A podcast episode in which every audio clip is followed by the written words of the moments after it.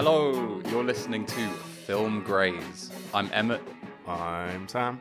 We're from the rock and roll band Phil Graves. And we're back Yeah, talking about cinema. long time. Too long. We've still been watching films. Yeah, I think we've recorded quite a few podcasts as well that are just in the ether. Made quite a lot of music as well, actually. You'd be Yeah. surprised to know.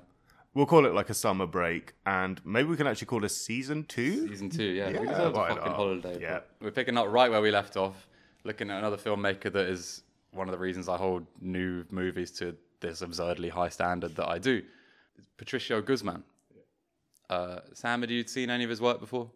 Um, yeah. So I think the his what makes him famous, or what made him famous originally, was his documentary, "The Battle of Chile," uh, which came out in like three parts over the seventies, chronicling um, the coup, the junta in Santiago. The real 9 11. Someone's going to say it at some point on this podcast. Might as well be now.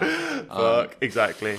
Um, yeah, 1973, September 11th, um, Salvador Allende's democratically elected socialist government was couped yeah. um, by, like, yeah, the military generals led by Augusto Pinochet. His dictatorship lasted for like 17, 16 years or something. Ah. Um, my introduction, despite what I, to answer your question, yeah, I had watched the Battle of Chile before we decided to do this one. Hadn't seen Nostalgia for the Light, which you, yeah, you saw that in cinema That's in the film- 2012 or whatever. That's uh, 2010, I think. Yeah, that's the film. Again, uh, Mark Kermode recommendation. Much like The Quattro Volte, which we talked about Yeah. on just the last episode. yeah, last day, week. yeah. yeah.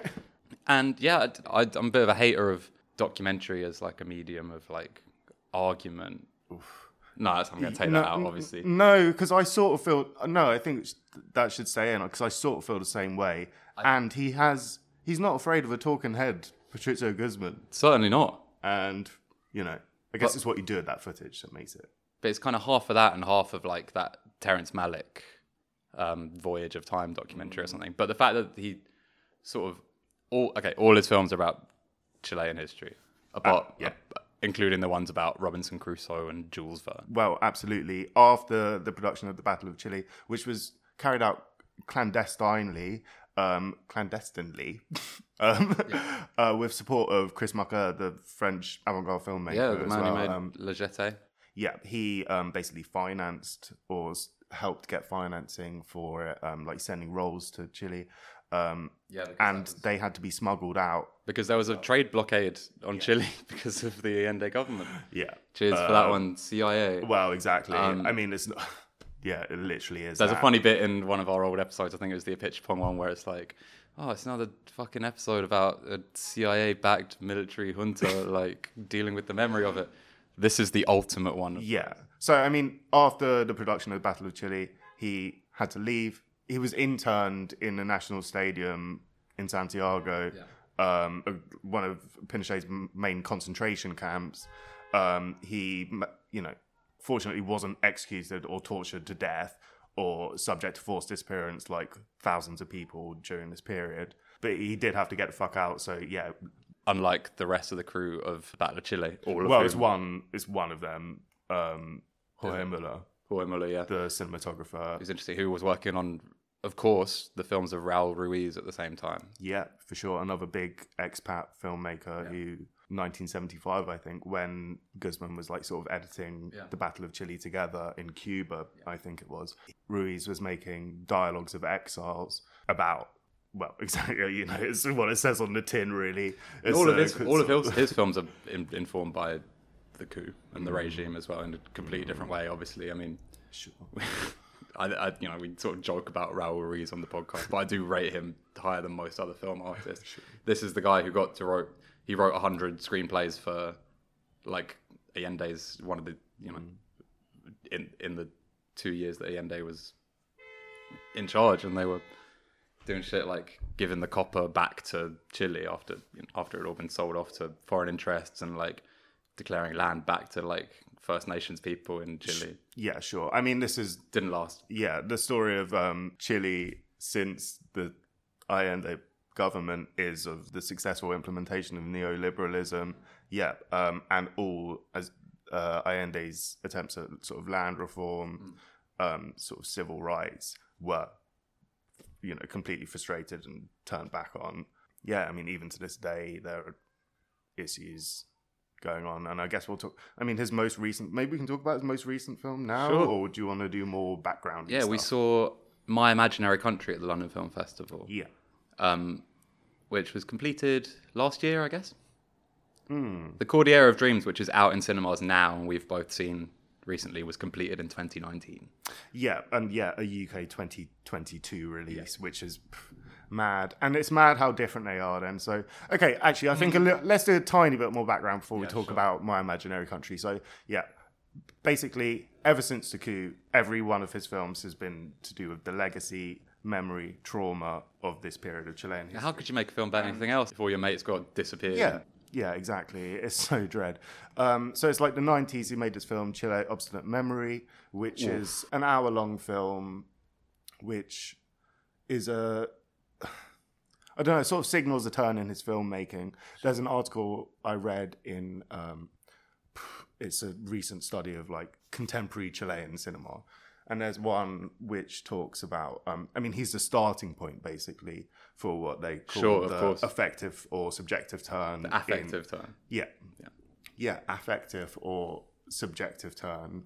Um, still political films, but way more to do with subjective experience, the vagaries of memory in the past, the way these things are contested or contestable, the same way history is like written by the victors and now it can be contested more. Well, sure. I, I think that sort of autobiographical, sort of, yeah, subjective element of his films is what one of the things that makes it really some of the highest like level of filmmaking stuff I've ever seen for me because it's like it it manages to do so many things at once. Like we watched that Terence Davies film about Liverpool quite recently, right? of time in the city. Yes, which has a similar sort of three line description or whatever, if you take out the sort of National Geographic stuff. But I mean, I think you have to view his work after the affective turn as like one long film, not only because he links them all so seamlessly in like jaw dropping ways in every single film. You talk about like the pavement from the Cordillera of Dreams being ripped out of the ground and used as a weapon at the start of My Imaginary Country or something like this. Yeah. I mean, so the Cordillera of Dreams, the one that just came out on general release, is, I guess, formally conceived as the final installation of a trilogy, the Bingo. first part of which was um, Nostalgia for the Light. That's a bingo card thing if I ever heard one. Um, what- what's it? I don't know quite what the trilogy is. They say it's a trilogy.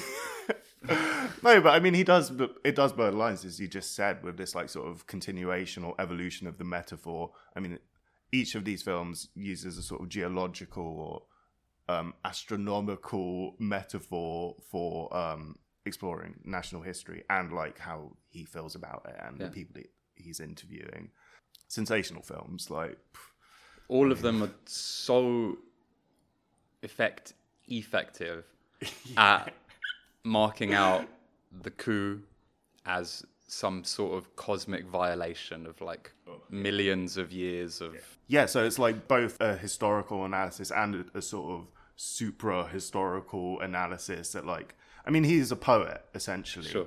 So as well as being an archivist and a chronicler, um, a sociologist, anthropologist, all you know, for, in my imaginary country, feminist, um, sure. a commentator, nativist. Na- yeah, exactly. But uh, fundamentally, is a, a poet as well. Like, Sure. and it's through that prism that all of these interests collide. I mean, but he is vocationally a filmmaker that only makes films about the coup. I think we were watching Battle of Chile on YouTube when your folks came around. oh yeah, And it was that's like- right. yeah, that's what's correct. what's Sam's life like now? He's living over here with me, and it's like, oh, he's just banging this out like Sunday morning, eleven o'clock. Fair enough. Yeah, exactly. Um, Took him to church with that one. I I haven't seen the whole thing. I know you finished it this morning Mm. because it is six hours long or something like that. But I was really struck by how how much it uses sort of zooms and stuff like that, and the the techniques of sort of narrative cinema, Sure. but brought to sort of documentary reportage. I guess like you're encouraged to think about Pontecorvo, like the Battle of Algiers, which is a staged film. And I'm sure audiences were considering this film wasn't shown in Chile for 30 years, something we'll talk about in a bit. And it was presumably screening at like Locarno and Rotterdam and festivals like this. I'm sure to European audiences who, you know, I'm sure to European audiences like it would be an unbelievable thing to behold in 1973. I don't even know where to start with this one. I want to talk about this interview that you put me onto, actually. It's from 1977. Yeah, it's like a long interview, though, where he like really talks about what they were trying to achieve and the actual experience of making it and how yeah working with the cinematographer he would like sort of direct them their weed like, smoking, the- jazz listening cinematographer. yeah the one that got disappeared All the pictures of him, he's in like a leather jacket and he looks like. and they're like he was a true bourgeoisie Yeah, it's like he wasn't really um, about the struggle. yeah, but I mean, he was there as part of this like extremely small crew with like Patricio Guzman like standing underneath him while he's like standing on top of a box or whatever, And being it's fair like, to- "Oh, now like pan round so you can like see the troops come in." Yeah, and it's fair to assume that they were in mortal danger the whole time they were making this film. Well, sure. And I mean, something that's really interesting about it is that they seem to have sort of finagled their way into all manner of scenarios. They're um, party to sort of workers' councils in Mm. factories that have been taken over. All, like obviously they're there on the streets like while things are happening but also like sort of governmental meetings and it's it's a staggering feat of testimony I think, and yeah, like a huge editorial project as well, which is borne out by the fact that it took, well, it came out in three parts over four years. What I also wanted to say is that in that article, sorry, this is so blah blah blah. I must say this, but in this article they talk about um, like their one um sort of framework was supplied by this Cuban filmmaker called um Espinosa. Mhm. It's his surname. Um, but he also wrote an article called "For an Imperfect Cinema," and he sort of talks about how Western audiences like sort of fetishize um, this like sort of direct cinema that was coming out of Latin America. like Glauber. Rocha and stuff Yeah, like that. yeah. exactly. Um, but also talking about like the possibilities of cinema as well. He made an interesting documentary called Third World, Third World War, which was again like a big inspiration. But I would really advise everyone to watch this film because it's just astonishing and like the energy that it can conveys as well is just dazzling. I think one of the most like sort of breathtaking films we've watched together. Shout out Paul Kaya for this one was um, Videograms of a Revolution um, by Harun Farocki, which is about the collapse of Ceausescu's dictatorship. The Battle of Chile Part One, which I have seen, is all shot by like one camera as opposed to like collecting everyone's footage. And it focuses primarily on like the middle class and just seeing the fucking crazy worm brain shit that they're convinced to say in the name of progress. I mean, it's some real sort of Hannah Arendt stuff, I guess, where, um, yeah, that first part is just like a lot of people on the streets, like chatting, chatting shit. Yeah. Um, yeah, it's, it's a document for all to see. Like it is. Yeah. Can't argue with it. Basically, I yeah, it's, it's the jumping off point for thinking about his work, I think, and like sort of framing it within South American filmmaking in that period Yeah. as being like overtly political with like, you know, a Marxist philosophy, but it's not really what his, you know, if we're going to be talking about his No, body of work, it's, you know, the But- sine qua non or whatever, but, you know, it's not really the main attraction, really. But I think it's, irregardless of that, it is a justification of celluloid or whatever. Like Henry Kissinger would tell you that the Pinochet coup was the first successful regime change campaign or whatever after a democratic. It was one of the first democratically elected socialist governments, and the CIA did what they're set out to do. Mm. However, people say all the time, like, oh, you'd never actually have evidence of what was going on, like, or whatever. So many documentaries made about, you think about, okay, so I think, like, a lot of these films, especially the one I watched this morning, A Galaxy of Problems, That's like a half an hour one that comes on the disc for Nostalgia for the Light. I think Claude Lanzmann must have been a big influence. I don't want to, you know, go into any crazy territory here. Obviously, you know, he's interviewing the participants in this, Oh, yeah. who are now like parliamentarians. Mm. They're probably some of the same people that he's interviewing in Battle of Chile Part One.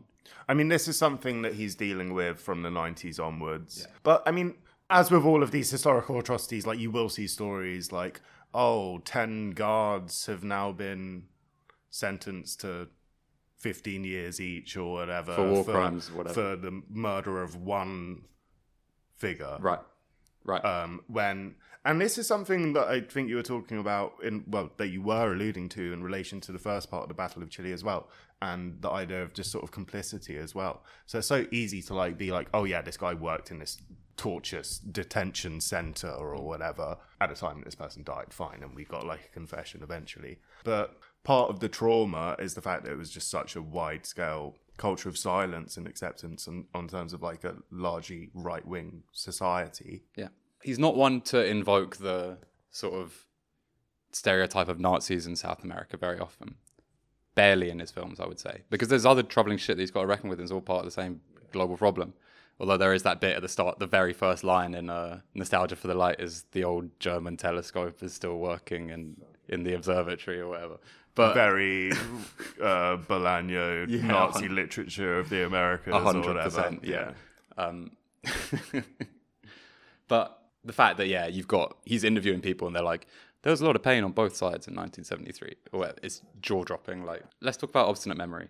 Yeah, which is just so wild. So, I guess this is like a TV film mm-hmm. from 1996, seven, something like that, mid 90s um, after Pinochet had been, um, it was the late 80s, there was a plebiscite on whether his dictatorship would continue or not.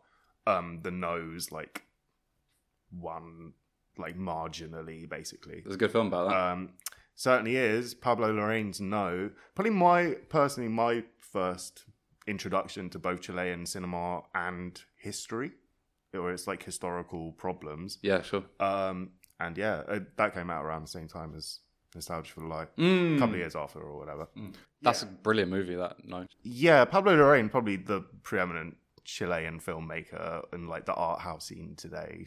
Like, sure, he made like Jackie and Spencer. Yeah, exactly.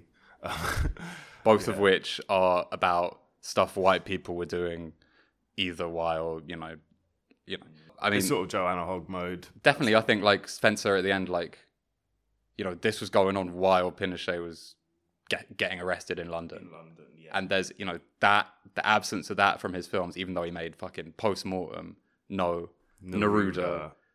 I only thought about that this morning, and I'm a bit, bit proud of it, you know. That's, um, but it is it's such a thing, I think, and like same with like Jackie, like you know, the, the, the FBI are you know troublesome, but there's like disquiet and problems with like the American government yeah. or whatever, but it's turned inward in that film. Yeah, you know? yeah, sure. And those films are like masterclasses in like psychology, even though actually, I mean, I. I think the like psychological heights of Spencer were the bits that I found most like dead. Sure. Even though I could appreciate that that's what I was trying to do. You watch the new season of The Crown though, and then revisit Spencer, and um, and I'll revisit. I'll revisit Ema, which I hated. Ah, yeah. I mean, that was a sort of state of the nation one. Yeah. Um, it wasn't as good as my imaginary country, though. I'll tell you that for free. um, anyway, enough about these uh, fiction films.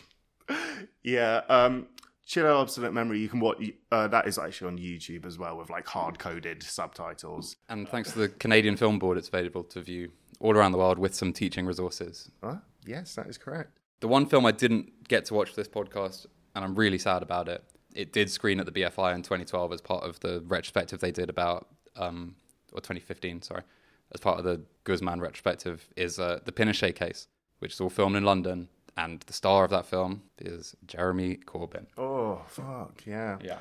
Must watch that one. A lot of his work isn't available, readily available online. So um, the stuff he made before Battle of Chile. It's almost like there's some um, sort of um, suppression going on. yeah, I mean, his first. Sorry, we didn't even really lay out his like biography. Um, he studied filmmaking in Spain, then like came back as Allende was coming into power, and like that's when he started like making films, and they were all like straight from the off, like first year, for example, even about the you know the first year, the, the first year, like that that documentary about the last year of Obama's government or whatever that was screened at the BFI for two weeks. Let's talk about Obstinate Memory then. A really important turning point in his career. If you like um, Through the Olive Trees by Abbas Kiarostami, which came out around the same time, you will love this movie. Or um, A Moment of Innocence yeah, by yeah. Mohsen Makhmalbaf. And so that one, um, yeah, Chile Obstinate Memory starts with one of the defenders of the sort of presidential palace which fell obviously, and like most of the defenders were like summarily killed or interned. This guy survived, and they sneak him in under the guise of like being part of the film crew. Um, so they're just like whispering to each other, um, like, "Oh, like this happened." It's like, damn, last time I was here, the man standing next to me got shot in the face. yeah, it's actually fucking mad. but that is funny because it's kind of like a Nick Broomfield or Michael Moore sort of stunt or whatever. And it definitely uses a lot of those like Nick Broomfield like bad camera angles and stuff like that. Yeah, yeah, it's a lot of like waist shooting from the hips, Shooting down the floor like- for a few seconds. Yeah. Um, but yeah, I mean, as its title alludes to, it is about how coming out of the Pinochet years, there's still a sort of culture of silence, Mm. a lack of reconciliation, a lack of recognition of war crimes, a lack of justice, um, a lack of closure for the families of victims, and sort of social closure, Mm. institutional recognition of problems, uh, addressing issues of the constitution, inherent political issues, addressing inequalities in housing and Mm. fucking resources, and, you know. Yeah, because the neoliberal project in Chile was just as much of a success as the sort of fascist one. Like, Well, that there's salt. the there's thing. a lot of stuff. well, yeah, of course, yeah, but- but, this is the the case study for the successful implementation of uh, while like Pinochet imported the Chicago boys, the Chicago formula, or Um, whatever, yeah, yeah. but literally guys that were taught um, economics in like the most like horrible like you know Fordian, whatever. Fordian way. Well, yeah, and just like prioritizing um, privatization Yeah. and um, all the social ills that that inevitably leads to. When I was a little boy, I used to love looking at the atlas, right? And I used to look at Chile and be like, "That That's place looks that place looks incredible. I'd love to go there or whatever." Half of Chile you can't even walk around because like all the lakes are privatized and half the roads are privatized, and they're like guarded by like military police. You know, so that's like, and it is the most astonishing landscape. I think that's such a huge thing about all his films. It's sort of acknowledged in Obstinate Memory, with like some establishing shots and stuff like that. Yeah. I guess like that was before drone photography became a thing. I'm going to go on record right now and say this is the be- this guy is the best guy to ever use drone photography ever Yeah. by a million miles. Um, yeah. Top Gun second or whatever. The article that I mentioned earlier, which yet again like sort of frames this as like the starting point for like all subsequent documentary filmmaking in Chile, which like changes over time. They they stress like the role of like collectives and like sort of group filmmaking and you know art, you know more like abstract stuff, whatever. Um, but alongside Guzman, they also talk about this film from 1994. So actually, before Obstinate Memory, by a woman filmmaker. This is just a quick sting to say that the filmmaker I'm talking about is called Carmen Castillo. It's actually her first film because she was a revolutionary. She was a member of MIR, the like Revolutionary Left Party, Yeah. which was like, you know, one of the main like organized communist resistant groups in the early years of the Pinochet regime. This documentary she made, um, which is around the same length as well, and like, it's insane. It's called Skinny Alejandra Yeah.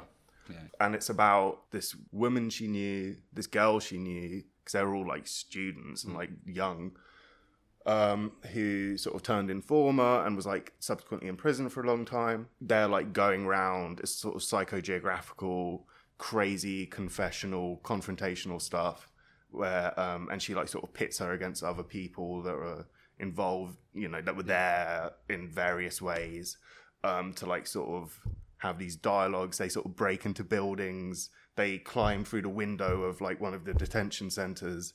It's just an insane, insane film. Um, and it has this like when we did the Petzold episode and we watched all those TV films from the nineties, and they all have like very like spooky scores. Like, um, it's sort of like that as well. Um, again, I think this is essential viewing. It'll be in the show notes. Yeah, fully. But I, yeah, we don't need to linger on it. Skinny Alejandro. Yeah, it's but- worth saying because we haven't mentioned it, and we both work in cinemas. Um, Obstinate Memory is about the first screenings of the Battle of Chile Oh, in Chile, Yeah.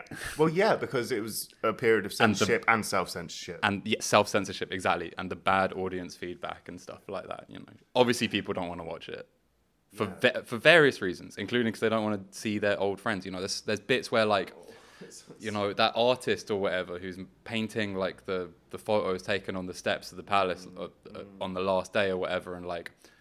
I don't even know who whose hand that is, and some people they can identify by like their shadow or like their gait and stuff like that. You know, it is again like so contiguous with like what else was going on in like art house festival cinema at the time, but communicates so much pain and is like literally something everyone should see. It's when- devastating to watch. Yeah, It's not for art house audiences or whatever. It is like for for children. the people. Yeah, Yeah, yeah, like- fully. And that's a big thing because like it, it made me think about how like you don't learn anything about Ireland when you're in school or whatever. Absolutely. Yeah. A single a word about it. Yeah. I mean, some, I guess because I studied history at a university, I know, you know, more, or I've been forced to think more about British colonialism. Yeah. But like, They don't teach you, know, that we, fucking word. yeah, I mean, I think it's more part of the like school curriculum now. To be Right, okay, fair, yeah, fair enough, But yeah. um, certainly when we were like doing like GCSEs and like go, growing up, like we were never Um, All I learned about was- was, why why the Nazis hated the Treaty of Versailles or whatever. this is literally it. Maybe a bit of Tutankhamun or whatever. um, so yeah, I mean, I, I think this is a universal issues, um, and but it's in you know it's such a profound case study, and the the final scenes of Obstinate Memory, which are students watching the film and just like discussing it. Some of them are crying, some of them being slightly more defensive about it. But like this was a real as well as it being a threshold in Guzman's filmmaking, where you know he's really turning to the subject of memory um, rather than like praxis and unfolding. Yeah. Here, yeah, it's a sort of liminal point in Chilean history where people would be able to see this stuff, material for the first time and slowly be able to. Spend a lifetime processing it. yeah, exactly.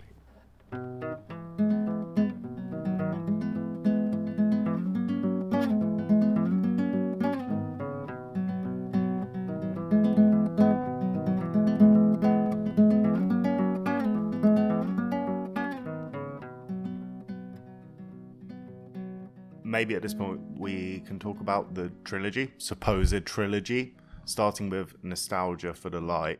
Maybe you can talk about your nostalgia for this for this film. Well, it was great to rewatch recently. When I saw it on the shelf of an Oxfam, I was like, "Oh fuck, that movie was crazy!" Like, I think I said this on the pod already, but it was like dazzling and yeah, like that was how I learned a lot about the Pinochet regime. Yeah, yeah, of course. which is just such a mad way because like 20 minutes in you're looking at these you're you're with these women who are like looking for the bones of their husbands and sons and stuff like that. And okay it's about the Atacama Desert. His production company is called Atacama Productions. He introduces it by saying that this is the driest place in the world. It's the one brown spot on the earth when you look at the earth from the Hubble telescope or whatever the International Space Station because it's so dry and they have these fucking enormous telescopes where most of the major sort of astrological discoveries the last hundred years have been made. And it is so significant that even during the Pinochet regime, they couldn't stop the research. On September the 11th, 1973, this supernova was discovered. And it's all about astronomy in the context of reckoning with the Pinochet re- regime Exactly. So, yeah. and it weaves them together so seamlessly. It just makes you think every other filmmaker is full of shit. If you ask me, I'm like, Yeah. But again, I mean, it's like he latches onto a metaphor. yeah, Here, the unfolding of space time, um, the fact that we never live in the, there's no such thing as the present, these Yeah. sorts of um, concepts. yeah, and they're looking back into the universe to find a time before this astrological disturbance that was the fascist insurrection. But I mean, sort of glib, I suppose. But it is also like it's singular, I guess, because not many people commit to that sort of metaphorical framework, um, which is sort of like an exercise almost, like an academic exercise and an exercise in poetics. Um, but yeah, the combination of like two themes to like show this synthesis and convey his argument Yeah. Is just staggering every time. I mean, the way it, he does this in the Pearl Button is That's yeah, the best one. Yeah, I think the Pearl Button is instead of about the skies in the desert, is about water. My first note while watching the film was, "Wow, water really is that guy," um, and it's you know it is purporting the arguments that of homeopathic medicine, something which I never really considered all that much, took all that seriously. But it's about the memory of water and about again, there's a bit where he's looking into the how water comes from space as well. Yeah, I mean, exactly. You said earlier how these films, these metaphors, build are building blocks as well. there's there's sci-fi elements to this film because that was what the kind of films he wanted to make when he was a boy, but he couldn't anymore because of you know what. Um, and there's this sequence. I guess this came out around the same time as the Voyage of Time, the Terrence Malick film. Sorry if I mentioned that before, but there are like sci-fi CGI sequences about distant planets, which are about. Imagine if there was a a planet that had water like all the ones that have been discovered by these Chilean telescopes in a distant galaxy where the colonialism didn't exist and they didn't exterminate the indigenous people. sure. Like, I mean, the so the Pearl Button is yeah primarily about how the indigenous people of Chile, you know, exist on these waterways, the sea.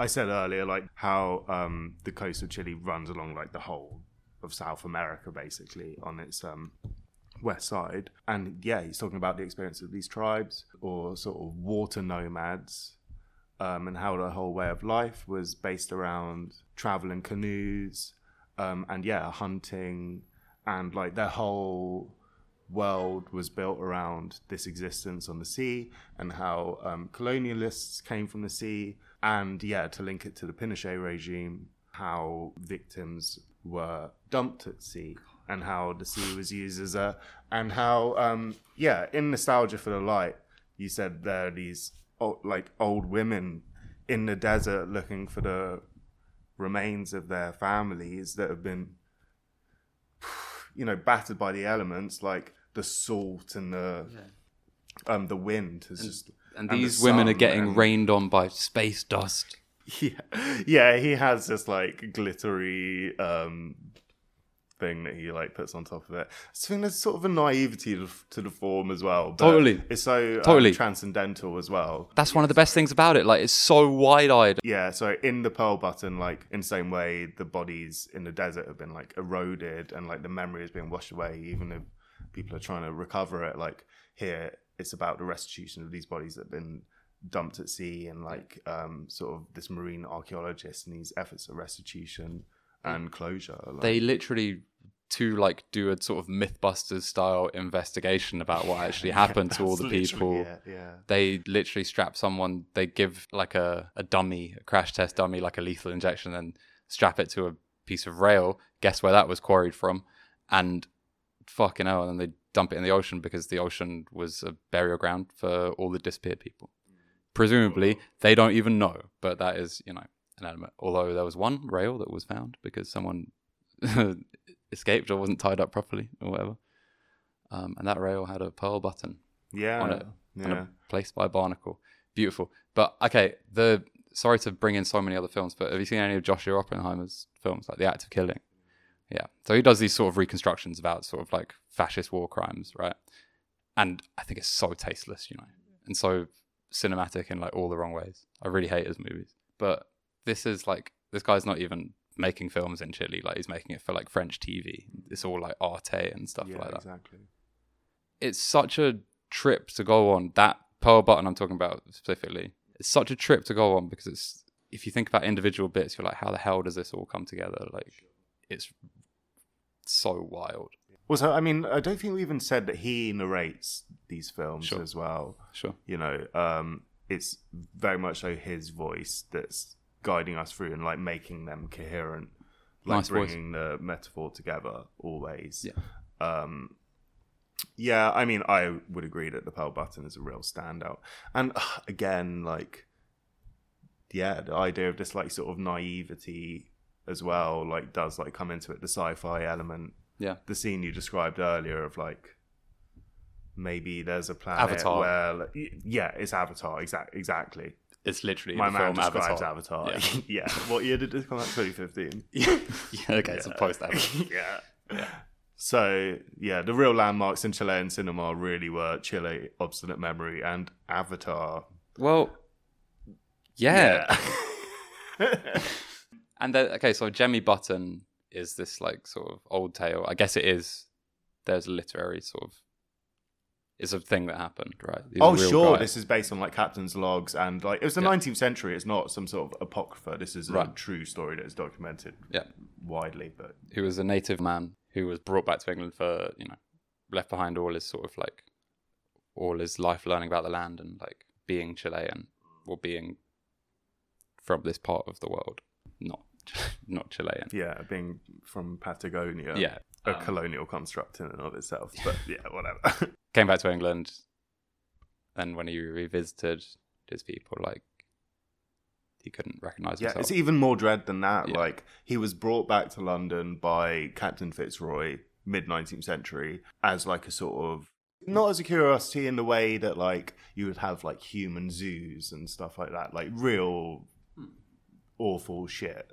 He was He was like a dandy. It's like he was like suited up. Yeah, exactly. And again, it relates to the sort of civilizing mission and this like like um this Fitzroy after this traveled with Charles Darwin, for example, right? right. This is the the vibe, and um, yeah, I mean, he killed himself eventually. Um, he returned Jemmy Button to the land of fire or whatever it's called, like um, after a year, and yeah, just like dropped him back in. That's the end of his story. Like a guy that was like toured round high society in Britain. It's just really fucked up. Yeah. Um, and yeah, he again, this is another way that the metaphor comes together is that like, yeah, he was bought for a pearl button. Um, so then when Guzman finds this like button caked onto a iron beam at the bottom of the sea, he's like, Water really is that "Water guy. really is that guy. Yeah. The Kawésqar people, he says, right, there's about 20 extant people who still hold the language, right? Yeah, There's a absolutely, cr- two absolutely crazy sequences that are sort of not to do with anything visual whatsoever. Recording the language, like word by word. And again, similar to the Battle of Chile, you're like, fuck, this is what video is for, Mm. or whatever. Yeah. Well, And this is real, like society is a construct material as well. He's just direct to camera, direct address, asking this interviewee again, one of the sort of very, very vanishingly few remaining speakers of this language. Like, what's your word for the sea? What's your word for boat? What's your word for good person? Yeah. What's your word for police? Oh, they don't have one. What's your word for God? Don't have one. Great. um, jaw dropping stuff, man. Yeah, One of the best scenes I've ever seen. Yeah. Followed immediately by this guy who has a way with his voice to communicate the sound of water and the sort of million different sounds held within water. yeah, he's doing like um, throat singing, like two tone, like I make mad stuff. I make one wish, right? One prayer. If you're listening, Seth Meyers, Fred Armisen, don't you dare touch the work of Patricio Guzman when you're making documentary now. Because I love your work and I think it's great. yeah. But if you go anywhere near the pearl button, you're all going to hell. So yeah, if nostalgia for the light is about the sky and the desert, and the pearl button is about the sea, um, the Cordillera of Dreams is about the Andes mountain range. This is his jumping off point for. It's you his lift off point, man. For you guessed it, an interrogation of memory and contemporary Chile. Yeah. This film was awesome. Great to see in the cinema. Uh, I think for two reasons because it really ennobles the act of filmmaking is is a certain word that I don't like using your phone Mm. to record what's going on around you and like interviews this guy Oh, his name's Pablo Salas. Pablo Salas who was uh, the second cameraman on My Imaginary Country as well Yes, yeah, I nice got that see. credit. Yeah, yeah, yeah. um, about what about the role of filmmaking. He's obviously thinking about what he'd done with the Battle of Chile. He's it, you're you're encouraged to think about that if you've seen it about what it means to record anti-austerity protests or whatever. Oh, this guy he's interviewing has been um, filming protests in Chile, um, again, like on a vocational level, and he has this like private archive. Yeah, like he's a like he's a Grateful Dead taper. Or yeah. something I like actually that. read the story the other day um, when I was researching into him that um, some like students have got a like pretty fat grant from a Chilean university to um, work work. with his audio visual archive, Mm. which is great news because I mean, as it's represented in the Cordillera of Dreams, he's you know in an office full of sagging shelves of um, slowly degrading videotapes. amazing stuff. But also, I think the drones. Like we got to talk about the drones. Like this is this looks like a fucking H video or something like that. Okay, fair enough. There's so much drone photography in the Cordillera of Dreams. Yeah, I mean, it is about a mountain range, so Well, yeah, you know, it's you, know, It's you fine. can It's you can view it, but like, it- but it is a very clear aesthetic choice as well. I think. yeah, Um, and it's unbelievably resonant as you would expect i think. It looks incredible. And also yeah the same with my imaginary country which uses drones to look at santiago one sort of public area in santiago. Yeah, that's staggering um, footage of the biggest like public protest in Chilean history. Um, in 2019, let's talk a little just- bit more about Cordillera. Though. yeah i'm just gonna i'm just gonna shout out the other sort of filmmaker from the 60s and 70s who's like the same age as bob dylan now who's the other best user of drones is jerzy skolimowski because i saw eo the other day and just you wait film Yeah. Graves listeners I I'm, can't wait. i'm never going to shut up about that movie Yeah, as long as i live I really can't wait to watch it. Yeah. Fuck, I really fucked up not watching it. I don't think I was. you were here. working man Yeah. Oh, that was it.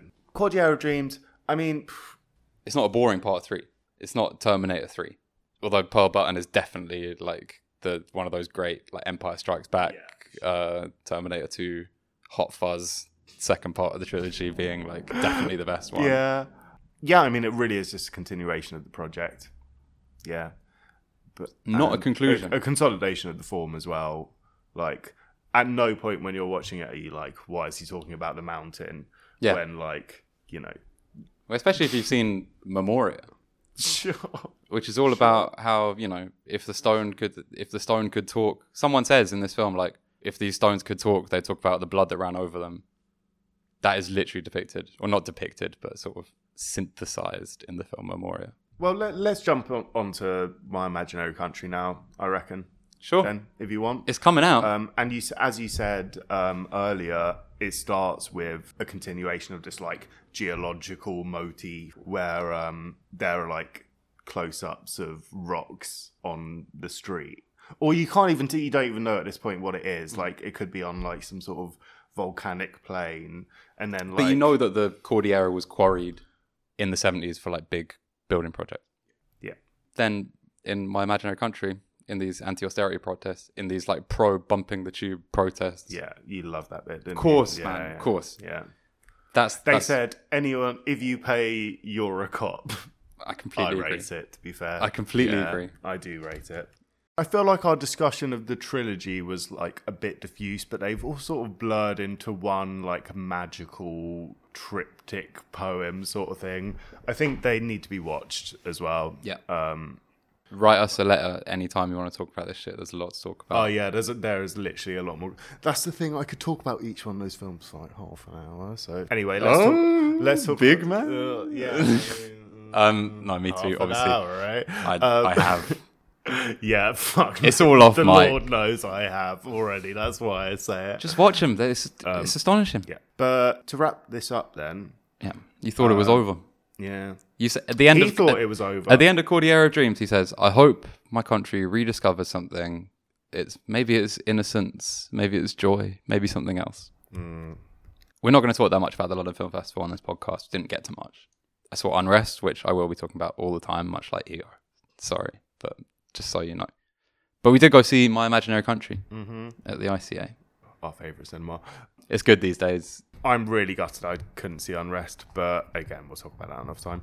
My Imaginary Country, as you said, basically picks up where Cordillera Dreams ends. Yeah. And as we mentioned earlier, it mainly consists of interviews with women, Chilean women. It's all women. Um, yeah, all women. it's all women.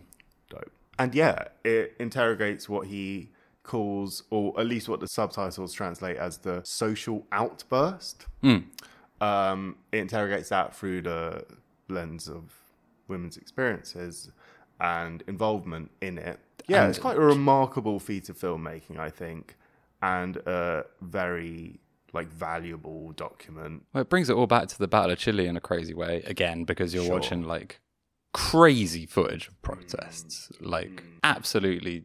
I don't want to say breathtaking, but like if if it's shot by Patricio Guzman, that's crazy. Like, Yeah, sure. I mean, fully because there are like water cannons like five meters away. He does distinguish between the sort of different contexts of the seventies and the present. The Yeah. seventies political um, dissidence being expressed through party allegiance, Yeah. the sort of popular unity movement. And um, support for Allende, whereas now dissatisfaction in a liberal society comes from so many different quarters of society. Yeah. Quarters of society.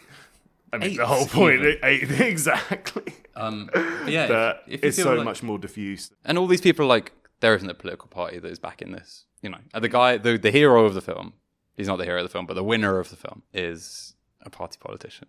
At the end of the day, right? These people are like black bloc. They look like Antifa or whatever. You know, Yeah. they are. It's the same problem or whatever. They're protesting for better pensions, abortions, not having a thirty-three percent increase in tube fare. Yeah. They're protesting about everything. Yeah, exactly. exactly. This Is the point? Which, And they all got masks on as well. It's not. It's not like that. that you know. well, half of them, some of them take them off for the camera, which feels sort of brave. I don't know. It's, Well, yeah, it's of course, a yeah. strange, like, ambiguous situation. the first person, though, the first woman you see interviewed is, you know, she's got the flowers in her like mask with her like ski goggles and stuff like that. But yeah, I mean, the interviewees include like a sort of voluntary field medic, Yeah. a photographer who's documented a lot of the police violence. I mean, that's the thing. There's such like a sort of global like ACAB style Definitely. thrust to it as Definitely. well. And the way Guzman apprehends it with this like awe, Yeah. I think. Yeah, 100%. Where like the situation is so ambiguous, and then as the film or the way he edits the film, it slowly discloses these pockets of organization, Hmm. and or I think organization is so yes, you can protest like violently and like have standoffs with the police. But But, there's that that woman is just a pathway to authoritarianism without some sort of project or projects Sure. which like that is what the film ultimately chronicles towards a new constitution that incorporates like all of these values. Well, guess where they're voting for that shit? in the fucking national stadium, the biggest concentration camp in Santiago, like, Yeah. um, or the the same fucking Parliament building or whatever. Yeah. The my favorite line in this film is that woman who says like, you know, there's that mom who can't get daycare. And she's there, like sitting on the hill with her baby, and she's as much part of the movement as like the people who are like throwing rocks, trying to take down the barricades or whatever. Yeah, know? because it's a ontological quality of living under neoliberalism where yeah, yeah, yeah, yeah. um, people are like f- f- will throw off their shackles in the way that they can, Yeah. basically. But yeah, a remarkable sort of coda to his career so far, I would say, where so much of it, his literal vocation has been to be like, we have not reconciled this memory, or like in general society is like blind to this stuff. And then in the 90s, in Chile, also memory, we see um, when people domestically can start seeing this footage and like um, you know not having to you know censorship slowly slipping away. But like obviously it's still people still don't really give a fuck and the conservative order is still so strong and the generation that was complicit in it is still alive. Now The one thing everyone has to say is like, I, s- I saw people I never would have expected to see at these protests, at these protests or whatever. Well, um, it's- it's, so intergenerational now Yeah, as well. like- yeah, and as you said, like people are like, "Oh, I'm worried about like my parents' pensions and stuff like that." and yeah, the way that intersects with the films like feminist discourse is, um, you know, you you see these crowd scenes of like women shouting this, sing That like rap or this, whatever. like protest, like, like you like society. what did you say? The, it's like the state is a The rapist. state is the rapist, or yeah, yeah, like yeah. this sort of stuff. Like using, um, like his films are always so dialectical and like bring together something. And here it's like the state is the patriarchy and society is female gendered in the in Right, the sure, sure, analogy sure. or whatever. Like they with like proper social enfranchisement Mm. like that could, sh- will be the driving force because you see like old women in the crowd with like like shouting this stuff Yeah. and it's like and I guess Ema from the film yeah Ema would have been there, right? Yeah, With a flamethrower. sure, sure, exactly yeah Oh, I do like it. yeah you like Ema that My imaginary country, like, I mean, it's it's so hard to watch some of his films sometimes because it's. I almost cried on the podcast for the first time. oh like, yeah I I cried watching a bunch of these films definitely like and yeah it's a film of hope I think like A New is- Hope. yeah exactly my man put a new hope last oh. should have been the last. one. Don't call it a comeback. This has been such a good, such a good episode to do, Sam. Like uh, really a pleasure to immerse. to And, watch these films with you. yeah, Like we'll, we will include a bibliography and filmography in the episode description and on our website, which I think is HTTP colon No. slash slash w w w I was gonna- dot what what I was going to say I think it's new since our last episode, but it's filmgraves.co.uk. oh you did Um, fill it in yeah Yeah, you can. yeah, yeah go on it we got some Um, bits our essay that we wrote about vampire for the BCO screening is on there yeah. I think we'll talk about that in our next episode. Yeah. But um, thank you for listening. Thank you, Emmett, for everything. thank you Sam for everything. Thank you for showing me nostalgia for the light. Thank you Mark Kermode I guess. It's a bit peak really. thank you. thank you Salvador Allende Victor Jara Patricio Guzman and most of the subjects interviewed in this film. The other ones are dickheads